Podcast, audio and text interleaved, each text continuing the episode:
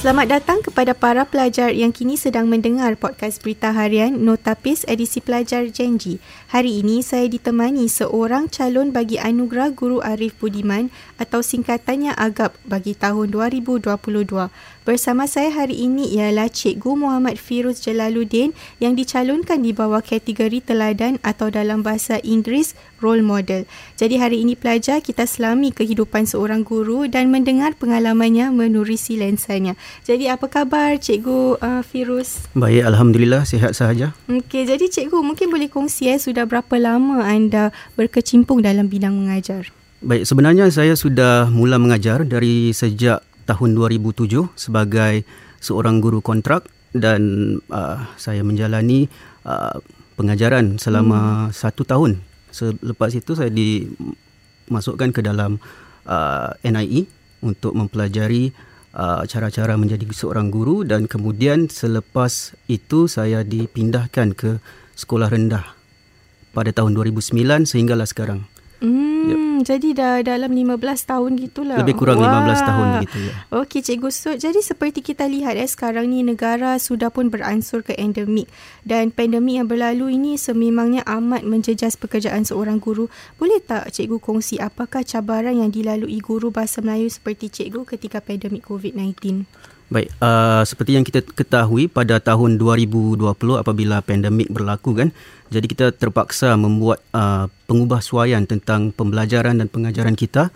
Jadi salah satu cabaran ialah apabila kita mengajar di luar kelas di mana kita tidak dapat mengawal keadaan kelas kita, murid-murid kita apa apatah lagi murid-murid yang di peringkat darjah satu uh, berbeza dengan murid-murid yang berada di peringkat darjah 5 atau 6 di mana mereka lebih uh, boleh berdikari sendiri. Jadi kalau murid-murid darjah 1 itu uh, contohnya menggunakan aplikasi Zoom, mereka masih lagi memerlukan uh, pertolongan dan uh, kawalan ibu bapa.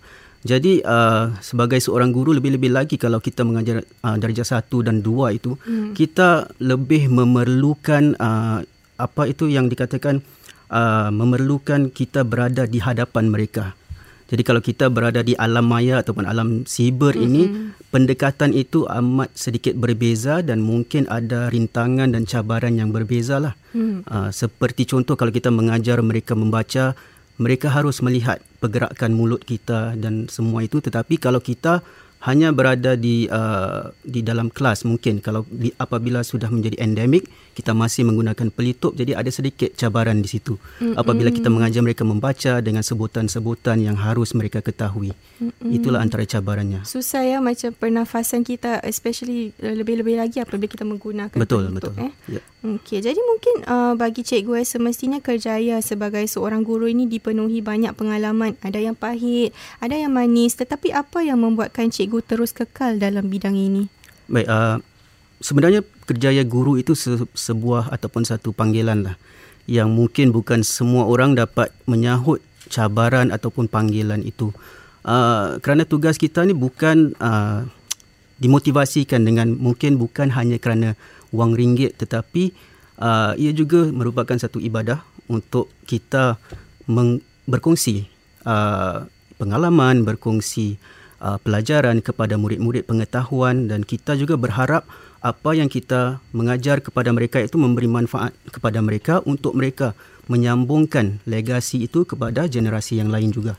Jadi sudah tentunya ia datang dengan uh, pelbagai cabaran lah. Kita sebagai seorang guru menghadapi pelbagai masalah di dalam kelas, di luar kelas bersama murid-murid dan juga pada zaman sekarang mungkin bersama ibu bapa juga yang hmm. mungkin ada yang memberi sokongan, ada yang tidak memberi hmm. sokongan kan.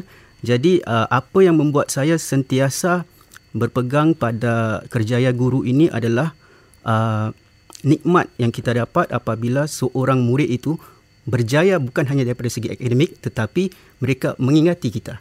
Hmm. Mengingati apa yang kita telah lakukan kepada mereka, apa yang kita telah berikan satu mungkin bukan hanya uh, pembelajaran secara akademik tetapi nilai-nilai yang dapat kita uh, berikan kepada mereka. Hmm, jadi macam cikgu katakan itu melihat hasil yang positif daripada pelajar. Betul. Tapi saya um, apa yang saya percaya adalah untuk melihat hasil itu ia memakan masa kan. Memang memakan masa. Hmm, tetapi tetap memuaskan lah. Memuaskan. Kita tidak boleh mengharapkan apa yang kita berikan itu akan mendatangkan hasil yang yang setimpal yang kita harapkan tetapi kita lakukan dengan ikhlas dan kita harap mereka akan melihat apakah uh, yang kita cuba berkongsi dan berikan kepada mereka.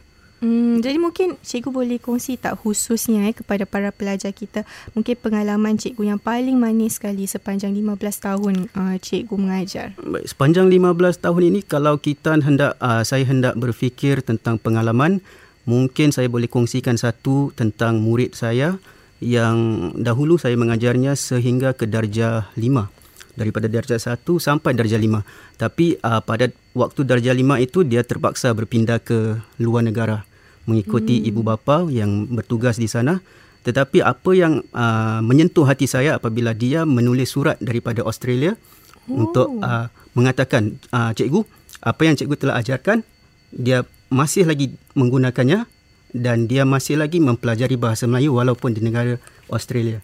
Uh, itu uh, memberikan saya satu semangat dan motivasi untuk apa yang saya lakukan ini memberi manfaat kepada orang lain lah. Hmm, ya. tersentuh hati saya dengar eh. Mungkin cikgu pun macam ah. air mata pun bergenang eh tengah ceritakan yeah. tentang pengalaman itu. Jadi cikgu mungkin uh, khususnya eh sebagai seorang guru bahasa Melayu, adakah cikgu akan memberi galakan kepada orang ramai untuk menjadi seorang guru bahasa Melayu?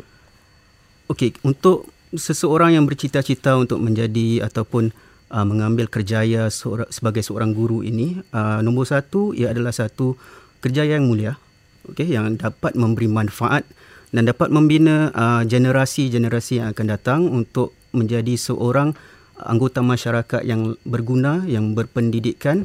Jadi uh, jika mereka berminat, jika mereka ada satu panggilan untuk menjadi seorang guru, memang saya akan memberikan galakan ataupun motivasi kerana kalau bukan kita lagi yang meneruskan perjalanan ini, siapa lagi yang akan meneruskannya. Lebih-lebih lagi hmm. sebagai seorang guru bahasa Melayu, kita ini bukan hanya saja mem- mempelajari ataupun mengajarkan secara akademik, tetapi juga kita harus menyerapkan nilai-nilai budaya Melayu. Hmm, sebab bahasa Melayu ini bukan hanya subjek eh semata-mata yeah. ia juga membentuk kita punya identiti. Betul. Ia juga sebahagian daripada bangsa dan identiti kita. Betul. Okey cikgu, mungkin untuk menggulung sesi ini, apakah nasihat cikgu eh kepada mereka yang bercita-cita untuk menjadi seorang guru?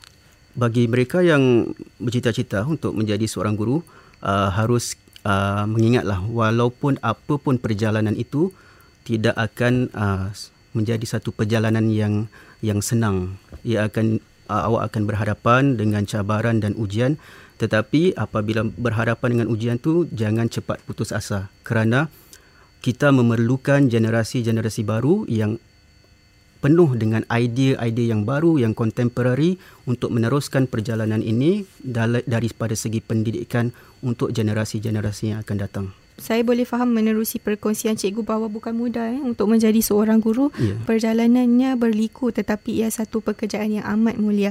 Dan saya berharap pelajar-pelajar yang kini mendengar mendapat inspirasi daripada uh, perkongsian cikgu Firuz. Jadi terima kasih sehingga kita bertemu lagi di podcast seterusnya. Terima, terima kasih. kasih cikgu. Sama-sama.